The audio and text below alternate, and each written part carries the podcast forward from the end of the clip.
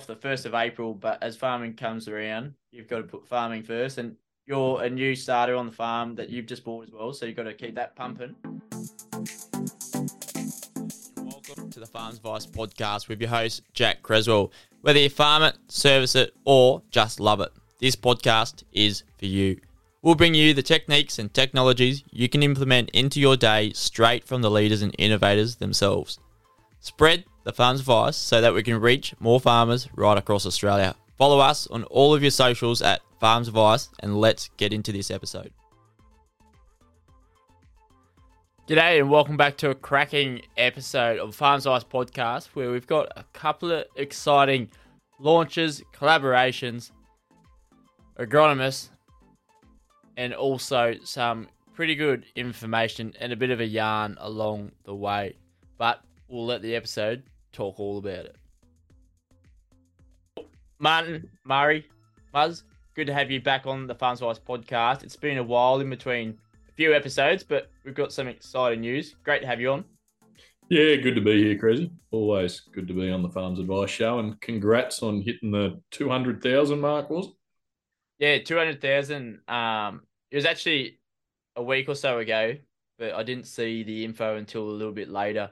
I don't tend to check the insights. Like before starting the podcast, I used to refresh every half an hour. Uh, but now it's it's a bit nicer not to be checking that every bloody thirty minutes, which is good. Yeah, yeah. There's a um, using a browser now. It, it makes it a bit more friction, you know, between yourself and, and checking it. I've I've noticed myself since swapping over. Yeah, it's, um, yeah. When we were running off Anchor, I'd just be checking In The Paddock. I'd be checking that more than I would have my social media, I suppose.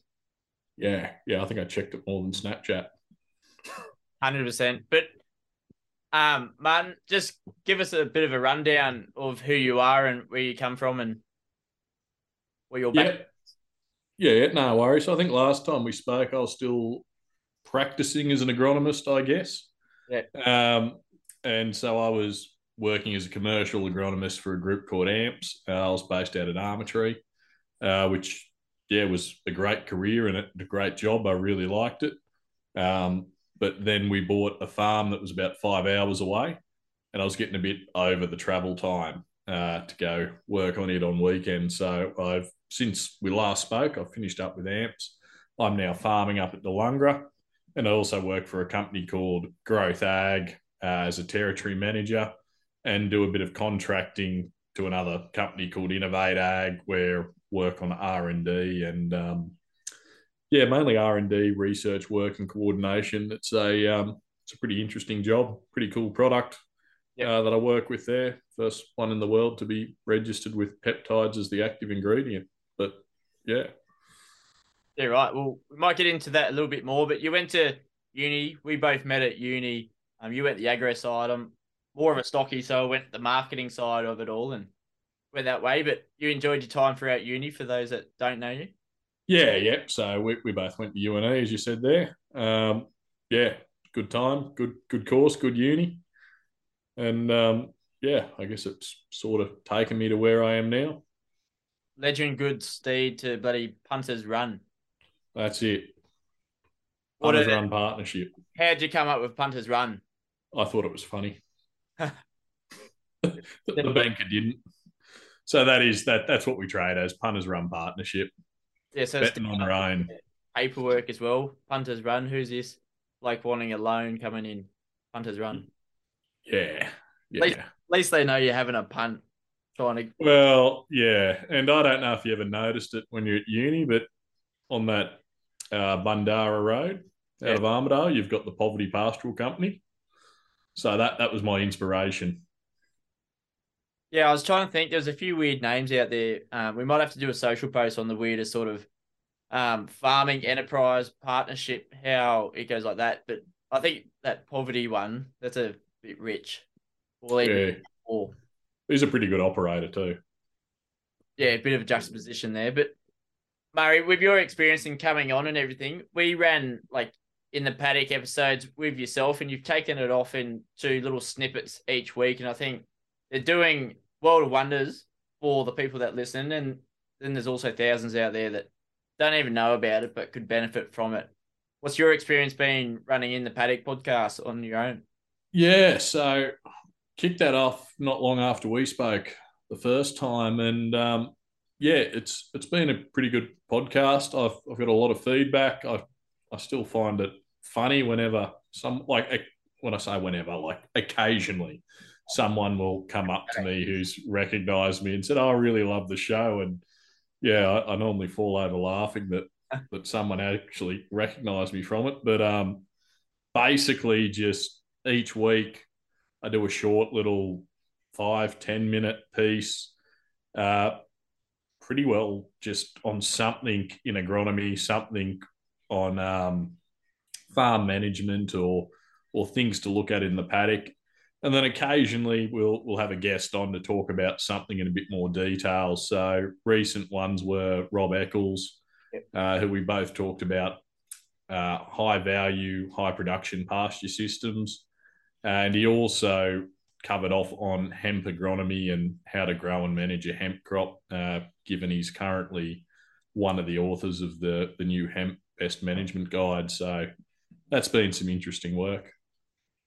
Yeah, there's a fair few elements that go into agronomy. What what sort of areas do you reckon are you going to tackle? Pastures to broadacre to where's it going? Look, I try and I try and you know offer a broad church, um, but I tend to get stuck in knowing what I know. Yeah. Um, and well, obviously, you don't want someone ra- ranting and raving about something they don't really know either. So. Uh, we do tend to stick to broadacre dryland agronomy, um, but when we do get into pastures or or something a bit different, something a bit interesting, uh, that's that's when we try and get a guest on that that knows more about it than I do. Yeah, one hundred percent. And for the big news, the launch of what it was that we were down off the first of April, but as farming comes around, you've got to put farming first, and you're a new starter on the farm that you've just bought as well, so you've got to keep that pumping. But Farms Advice bringing on In The Paddock to include and get some more expertise on with your little snippets, Muzz, and also the experts that you'll get.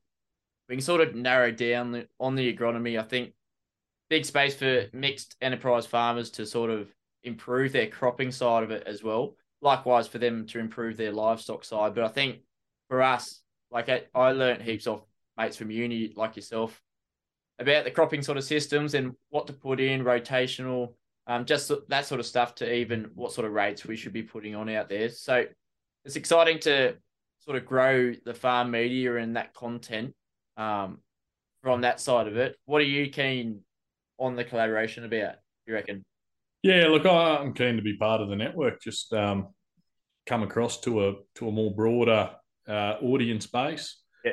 And, um, yeah, again, like I, I think it goes both ways. As you're saying, that that mixed farming thing, I like we run a few cattle as well. So if I can get more out of that and turn that into a more effective system other than a few cows that just sit out in the paddock and throw a bull in them with once a year, you know, um, I I like to learn as well. And, yeah, that's that's one of the things I actually love about getting a guest on or listening to your own show is, um, yeah, just – the broad church of people in ag and the handy, handy little facts that you can uh, get from everywhere.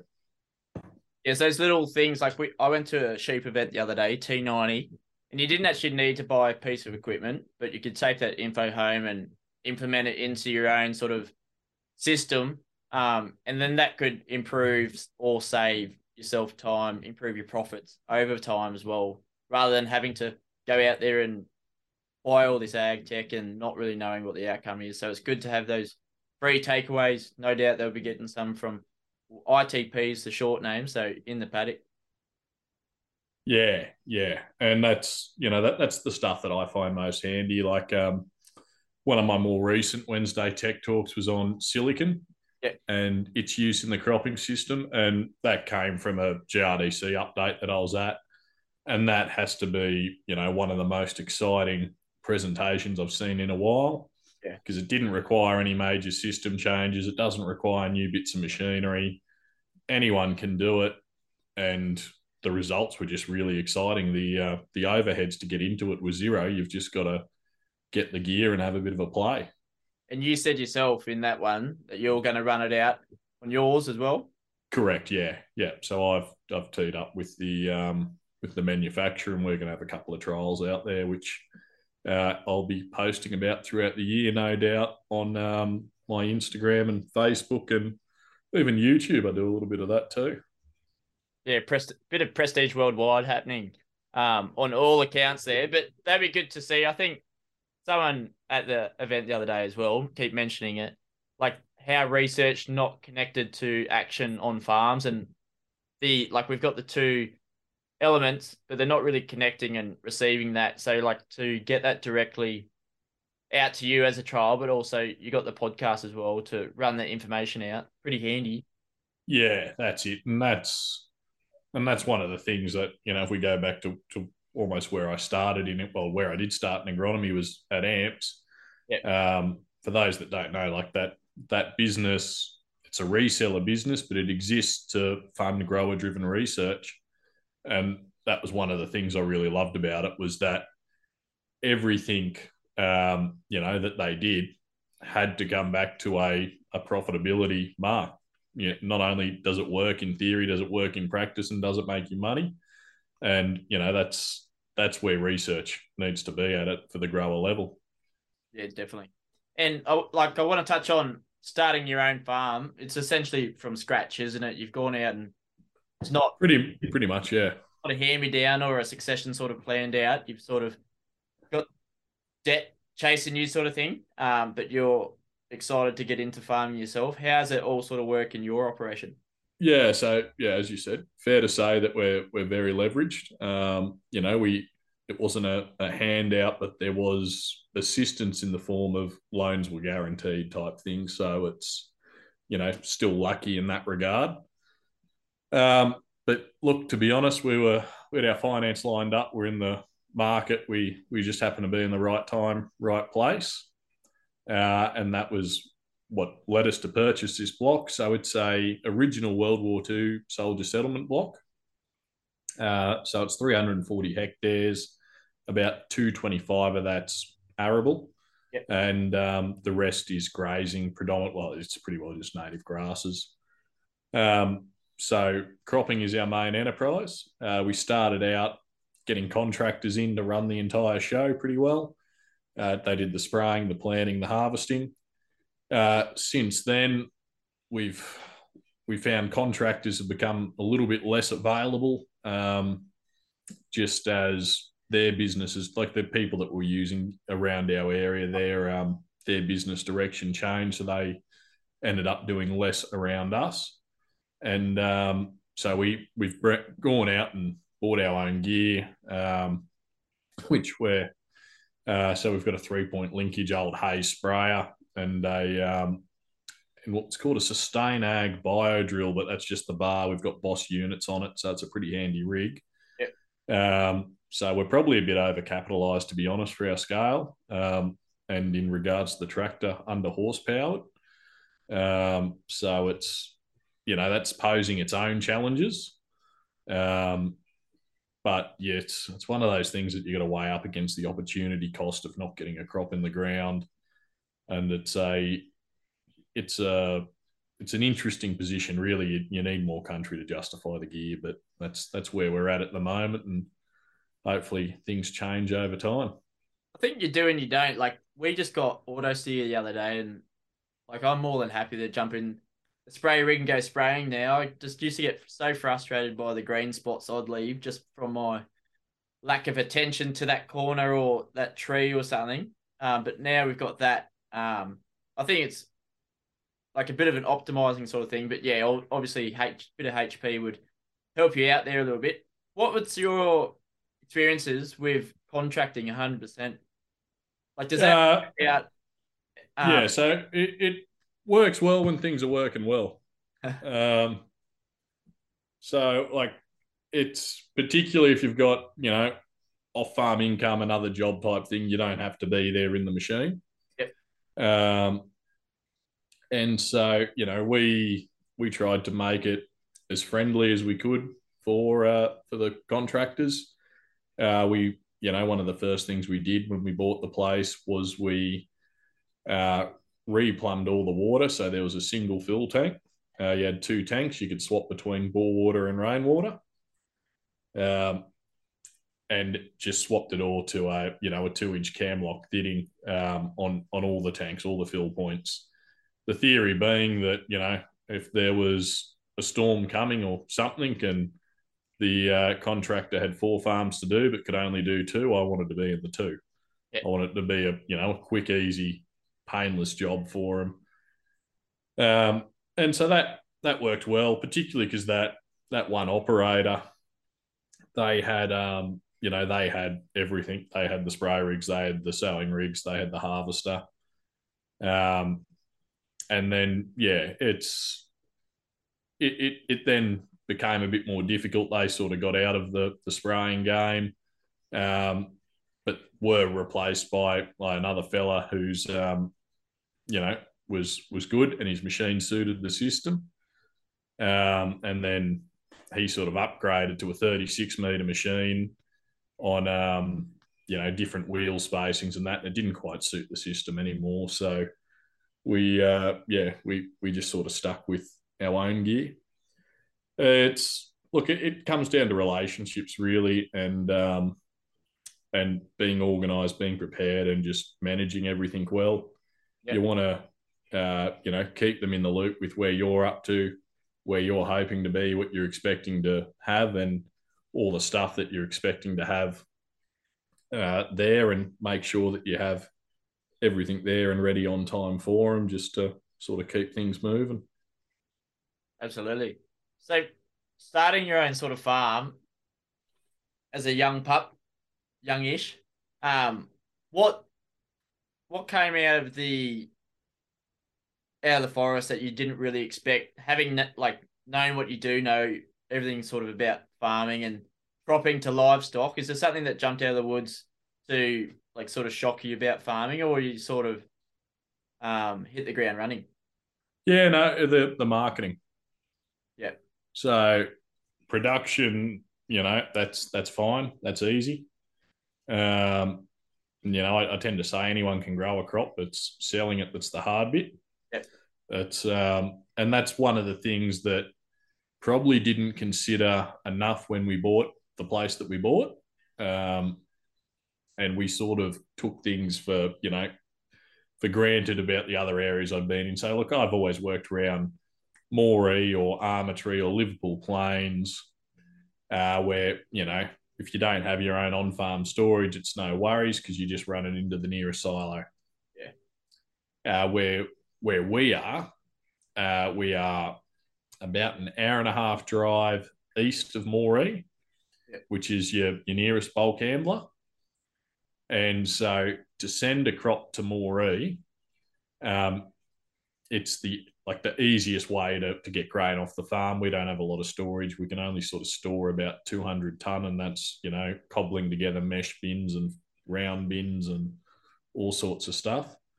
Um, so to send a crop to Moree, you know, it's the easiest way to offload a crop, but you've got to uh, really look at your marketing, because in a way that's costing you about fifty bucks a tonne. Yeah. So it's costing you thirty bucks to get it there. And normally speaking, it'd be worth about twenty bucks less in Moree than it is X Farm, because we're closer to the ports. Yeah, yeah. So it's, yeah, it, it's put a lot of emphasis on on storage after that first year. And I, when I sat down and looked at that, and like, geez, that was a four ton wheat crop. It's cost us fifty bucks. You know, that's two hundred dollars a hectare. What else are you doing on farm that's going to cost you that much money? Yeah. It's, um. Yeah, it's just a just another way of looking at it, and I try and, you know, bring all things back to dollars per hectare.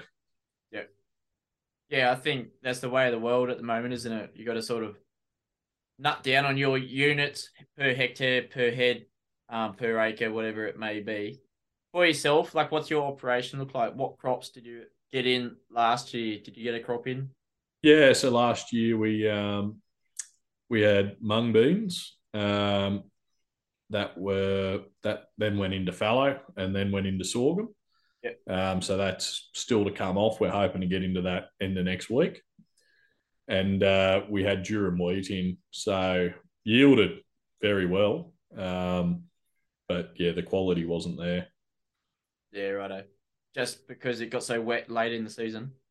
Yeah, probably, probably just a cool, cool, uh, wet, wetter finish.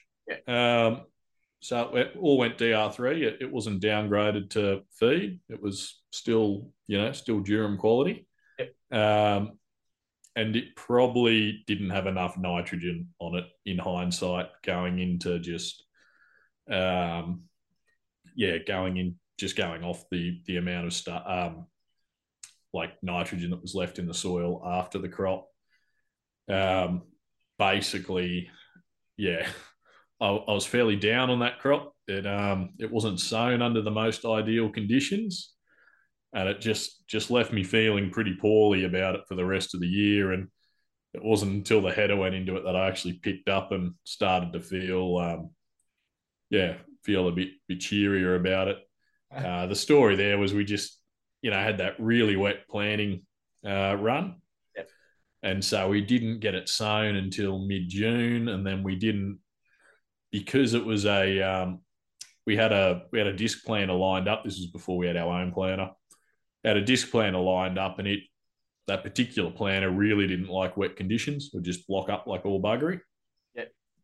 So we, um, we panicked. We borrowed the neighbour's like fifty-foot, Gyral, full incorporation um, machine, and we went and sowed with that. And uh, yeah, it it left seed everywhere from just under the surface to ten centimetres down, uh, and it took about a month for it all to come up. So it was just ugly. It was slow. It just, yeah.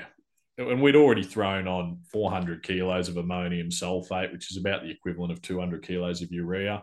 Yeah. Um, so I'd had a stack of N under it, uh, which I thought was going to be enough because I didn't have high hopes for it after that germination.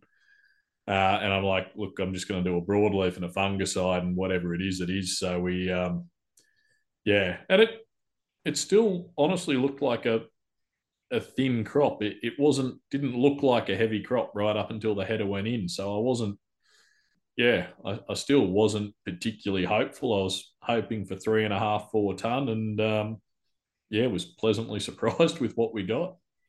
Being an aggro, do you get a second aggro opinion, or you just get all guns blazing?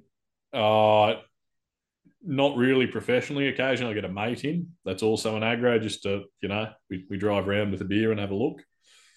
Um, yeah, sometimes I think I should. I think it's a bit like a lawyer representing themselves at times. Yeah. Well, that's why I got you on the podcast now. I've got another aggro in my pocket. That's it. No, very good. It sounds like Punters Run's going for a good punt there and coming outside the other end. So how many, how long have you had this place for? And uh, March twenty twenty or May twenty twenty, somewhere there. Yep. Yeah, so you're still going pretty high into it. You're still keen on farming and being a young yeah. family. Yeah, no, it's, look, it's, I just, I love the smell of diesel. I love being in the cab. You're just all behind a mob of cattle. There's just nothing else like it. Um, yeah. So I think if this ever not works out, I think I'll just get a job as a tractor driver somewhere. Yeah, well, plenty of them going around at the moment. Yeah, better pay too. It's good pay, yeah. I, there was one year who was paying fifty bucks just to get people in the door last year, I think. Yeah, no, there was some there's some big wages being thrown around. one hundred percent. But like on these episodes, we'll venture to get you on Farms Advice once a month as well, just to get your thoughts on what's happening in the markets for agro. I got a few notes here. So agro today, what's happening currently for you, and where do you think we're at with preparing for the crop? Like around us, we were a bit dry, so everyone's sort of holding off for that, I don't know, probably early May rain. Yeah, so we've had, so I'm I'm a fair bit more north than you. I'm closer to Inverell. Um, you know, my farm itself is uh, part way between Inverell and Moree, but uh, we've obviously had a lot more rain up here than you guys have. So most people up here have got their oats in or their, their winter forage in by now. Yeah. Uh, and they're getting ready to probably start sowing some faba beans in the next couple of weeks, or maybe a bit of sunmax, some really long season wheat. Uh, for you guys I know that do dual purpose cropping, they've got them in the ground. Um, so that's that's where most people are. Anyone that's, you know, running that longer season stuff has either started or just about to. Everyone else is uh, probably still up their fallow sprays, and that's my job tomorrow. Yep. Um, and, uh, yeah, up their fallow sprays and just going over their gear, getting their machines ready, making sure they've got their starter organised, their seed treated, their germ tests back, just everything ready so they know. Uh, well, yeah, so they they they know what they can do and they're set to get rolling um, as soon as they get an opportunity. And again, you're you know you're in more of just a straight winter cropping area, whereas we do summer crops as well. We like to suffer all year round. Well, we um, do summer crops. We had millet in the other year. Oh, did you? Yeah, there's plenty. Like if if you're in the sort of heavier country, I suppose they they get two crops out there. Um, yeah, there's. Farm near Geary, they produce twenty percent of Australia's canned corn. Yeah. Oh, yeah. Yeah. I think I know that farm. Yeah. I imagine so. They've got irrigation, though. Yeah. And and there's some dry land among there as well. But, yeah, probably probably more so on the fodder, fodder crops anyway. So, yeah. Yeah. So, anyway, there's a, still a bit of sorghum and stuff coming off up here, bit of cotton still to be defoliated. But, yeah, it's um, that season's pretty well wrapping up and, yeah, the, the ball keeps turning. Have you dabbled in cotton agronomy or is it? I've done a little bit. Yeah. Not not a lot. I've done, yeah, done, done a small amount, um, a little bit of dry land, a little bit of uh, irrigated, but, yeah, not a heap. Um, and to wrap that up, going into another hot topic of carbon thoughts. What what are you thinking about carbon? Where we are? I'd imagine you're pretty vocal on on this one. I'm I'm concerned about taking out a twenty-five year contract. Yeah, like um, I've yeah I'm well one I'm a bit skeptical on increasing soil carbon long term uh, without, you know, massively changing changing your uh, your farming system. Like, say, if I changed all my cropping country and ran it back to pasture, I'm very confident that that'll build up soil carbon. But building soil carbon over time in cropping country, I'm I'm fairly skeptical on. Um, Now, there's, you know, there's some new tools coming out there into the market. Uh, Lone Bio uh, releasing a series of biological products, um, which yeah, I'm following with interest. Um, that may help that or should help that. Um, but, yeah, I'm. It's just the trouble is it, it all comes down to growing biomass. To build carbon, you need to grow biomass. And you know, that for the most part in a dryland farming system relies on rainfall. And yeah, I'm just, I'm, I'm just not confident uh, about, you know, about doing that. Like, you know, you, you take, I, I couldn't think of a dryland farmer that would take out a grain contract for further than the year that they're growing. Um, You know, I've never, I've, I know people selling cotton three years out, you know, with very reliable water access. Yeah. Uh, but I've never heard of anyone selling a grain crop, you know, further out than the year they're in. And it just makes me very nervous to, to you know, uh, sell a carbon contract for twenty-five years. Um, now I, I've got to, you know, we should probably be baselining and working out where we're at. Uh, because we are, uh, you know, it wouldn't surprise me uh, if we end up being in a position where we have to account for our carbon or are taxed on our carbon. I don't want that to happen, uh, but we've seen that happen in Canada, you know, New Zealand, uh, the Netherlands. There's things like that that are in the works. So I'm, you know, I'm I'm skeptical and, and cautious that it may come come our way.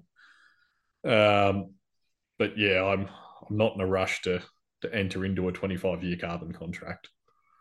Now, I think there's there's a lot to be, it's very early days, isn't it, for for what's happening. I think baselining's a pretty exciting thing to be doing just as a farmer to sort of know um, without sort of blowing out those sort of costs. But the mate's farm, Macca's, they did fourteen hundred drills the other day or something. Um, it's a bit of a cost to take on board with that, and then also the time to measure it and everything.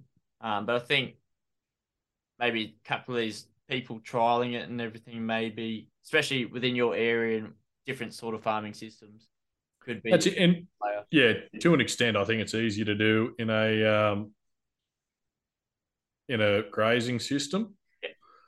Yeah. Uh, but again, you know, in twenty-five years, when it's yeah, it, it's it is what it is. I um, I'd be nervous if there was five years of twenty nineteen, or you know, it could easily go the opposite way and be five years of um, twenty twenty-one, just really wet year.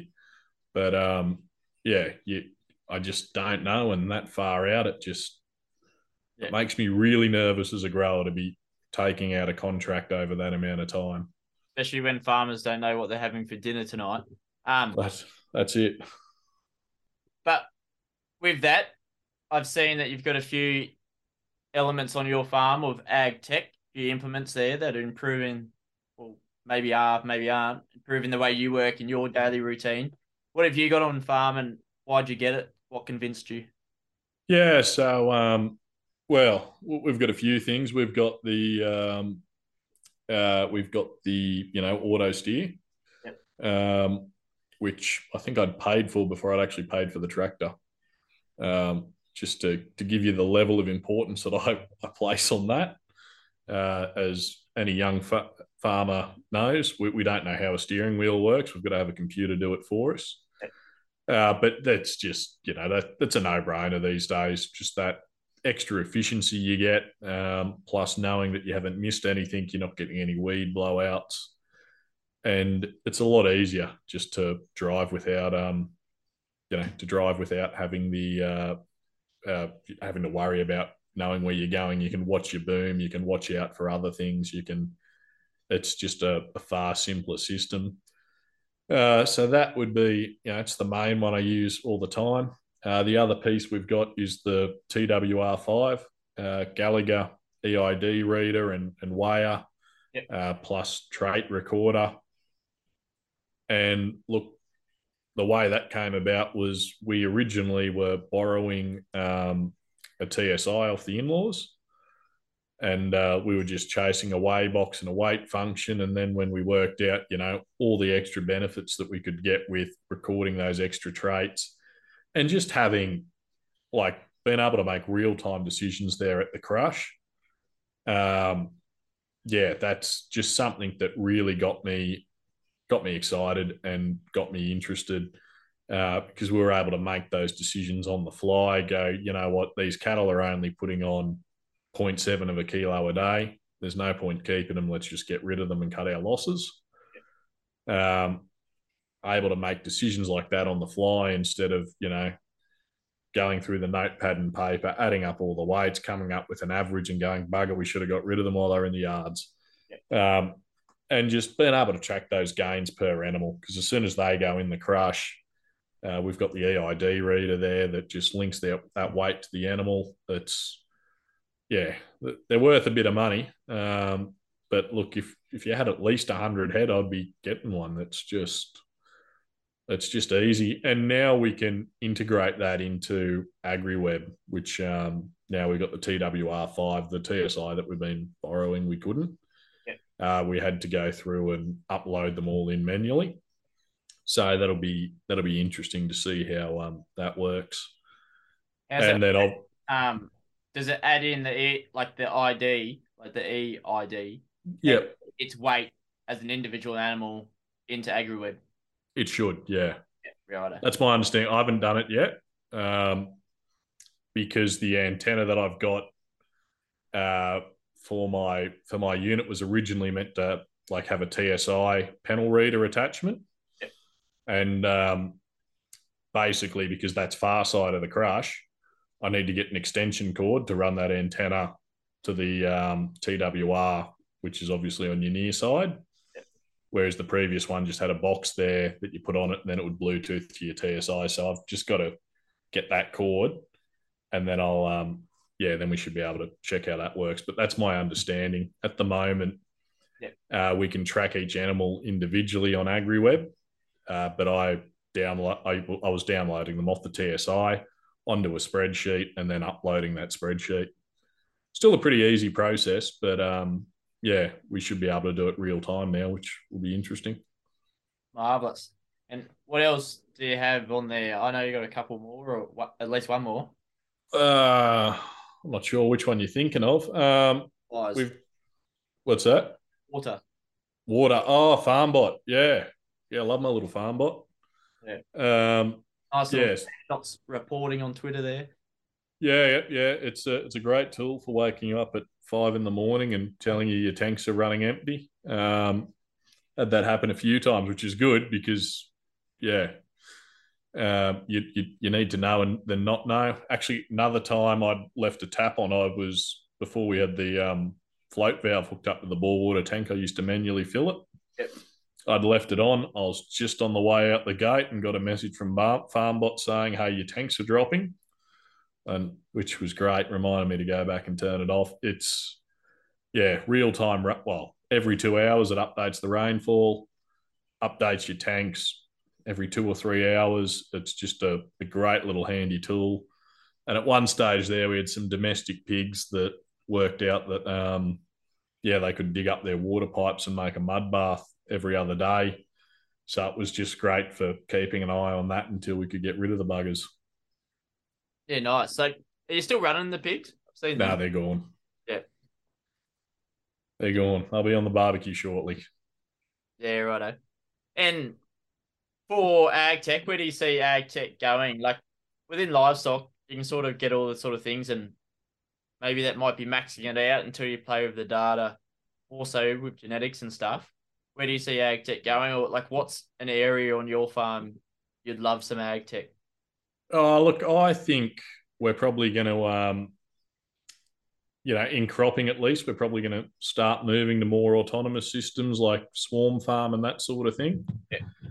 Yeah. Um, just, yeah, I I don't know where that'll go, how that'll, you know, whether they're limited to things like spraying or whether you start getting bigger autonomous machines that can pull an air seeder. I think that would be a planning edition.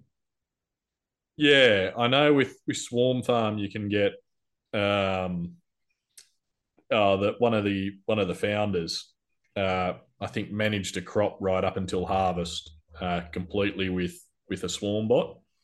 He sprayed, he sowed, he he did all of that. Yeah. Um how you harvest it, yeah, I, I you know, you're still gonna need people in the system somewhere. Um There was a project in the U K, I saw at a G R D C update a while ago, called the Hands Free Hectare, uh, where they had this one hectare paddock and everything was done remotely. They sowed it, sprayed it, harvested it, and like crop checked it remotely, which was interesting. Um, yeah, so it, it was a fun one, but I, I think in, you know, broadacre, that's probably more where we're going. Um, in your livestock, I think there's massive opportunities there for, for data collection. Um, things like satellite imagery, I don't know how well they work there just because every farm is different, every paddock's different, the, the grass composition is different. Um, it's probably not as straightforward and easy to manage as, say, looking at a, at a crop um, through satellite imagery, which, again, you know, that's That's got its limitation. A, a five-tonne crop of Spartacus barley probably looks like a one-tonne crop of Planet. Yeah. Um, so there's there's limitations there, but, you know, they're, they're tools that we use. We we do use satellite imagery as well for crop checking, um, see what areas are performing well, what areas are performing poorly. But, you know, you got things like your OptiWay, your, your data management systems. Um, I think when you come back to your individual animal management in your livestock systems, I think that's probably where that's going to go, um, and just really drive that performance, chase those growth weights, chase those pregnancy rates. Um, and particularly if we can start running more efficient cattle, turning cattle off quicker, uh, that are growing quicker and performing better, you know, that's kicking all these carbon goals as well, uh, because that's less time they're running around the paddock burping. Yeah, yeah, definitely. Are you running, like, are you trading or you've got cows on board as well? Uh, yeah, so we've, we've got breeders. We've got about thirty breeders. Yeah. Um, and then we, yeah, we we sort of dip in and out of um, of trading. A couple of years ago, we opportunists. Oh, we would have about two hundred head on farm at any one time, just trading heifers. Yeah. Um, yeah, which, you know, that was pretty well helped by a rising market. Yeah. Um, but yeah, no, so it's just, yeah, it's it's been a fun operation. Breeders are a bit more stress-free. Yeah, definitely. And yeah, having to move them on, you don't necessarily need to as well. But for yourself, Maz, what are you most excited about being in ag, and what are you passionate about in the next couple of years for yourself, but also maybe industry? Oh, look, I just, yeah. Um, I, I love the industry. I, I just, I love to see, you know, what innovations are coming in the world. Uh, in the areas of cropping, you know, um, not just, you know, sorting out the uh, the basics of, you know, N P K, that sort of stuff, just trying to work out where we can chase extra gains, where we can build a more resilient system. Um, so, again, whether it's through stuff like silicon, like I mentioned before, uh, your green-on-green sprayers, that, that sort of technology is starting to roll out. Um I'll be keen to see how that goes. Yep. Um, you know, there's there's a whole heap. It's just a great industry to be in. There's, you know, everyone's got to eat. It's not going away. Um, it's just got a, a big, bold future in front of us. And more people as well. Like we've, um, they're talking of like half a million or a million more people coming in every year to Australia now. That'd be about right, yeah. Like for regional Australia, I think there can't be anything better. I think everyone complains about too many people, but then, again, it's going to improve agriculture and access, probably more so for those closer to town with their blocks breaking up as well. Yeah. But I think it's only going to benefit our communities as well, so it's a good thing. Um, what's what's to come with I T P in the paddock with Martin Murray? What can we expect? Are you chasing like seasonality? Is that the way you want to do it, or what sort of yeah. trending, or what just gets you buzzing, or the opposite? To be honest, it's a pretty good reflection of whatever I've got going on at the time.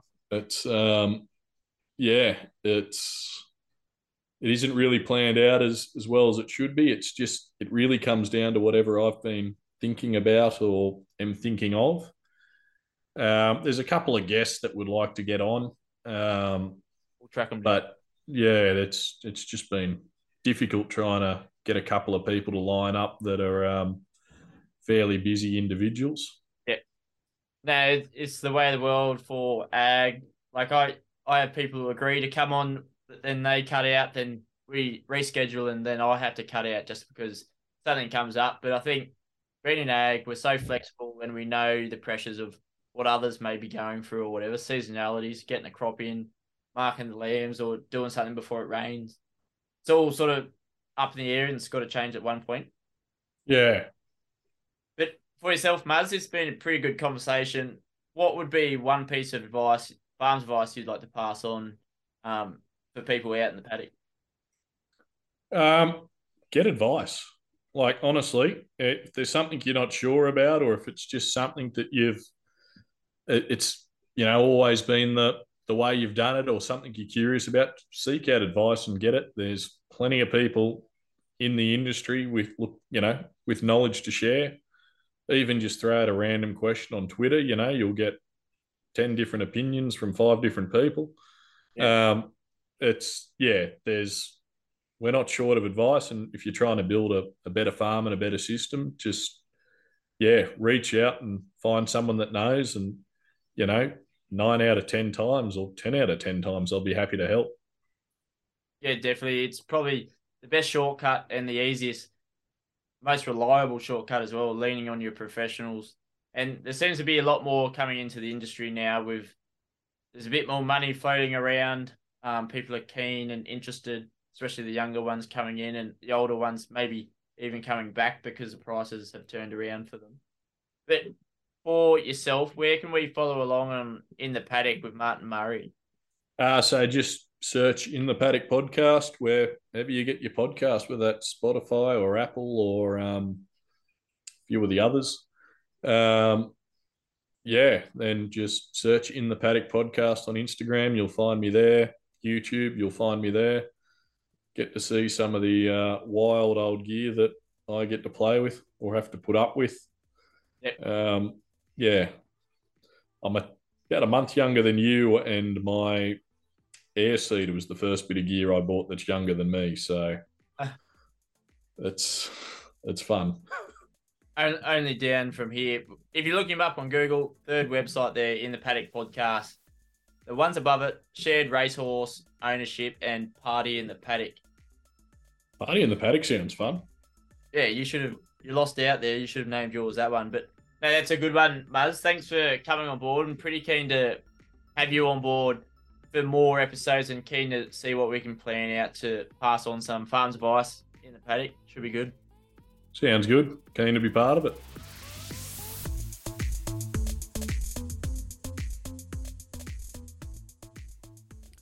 This Farms Advice episode does not stop here. Come and join the conversation on Facebook, Twitter, Instagram, or TikTok, and even join our Facebook group. Go to farms advice dot com dot a u for more on this episode and spread the hashtag Farms Advice to your mates. If you can leave a review on Apple or Spotify, that will let other farmers find us too. But until then, see you next Tuesday.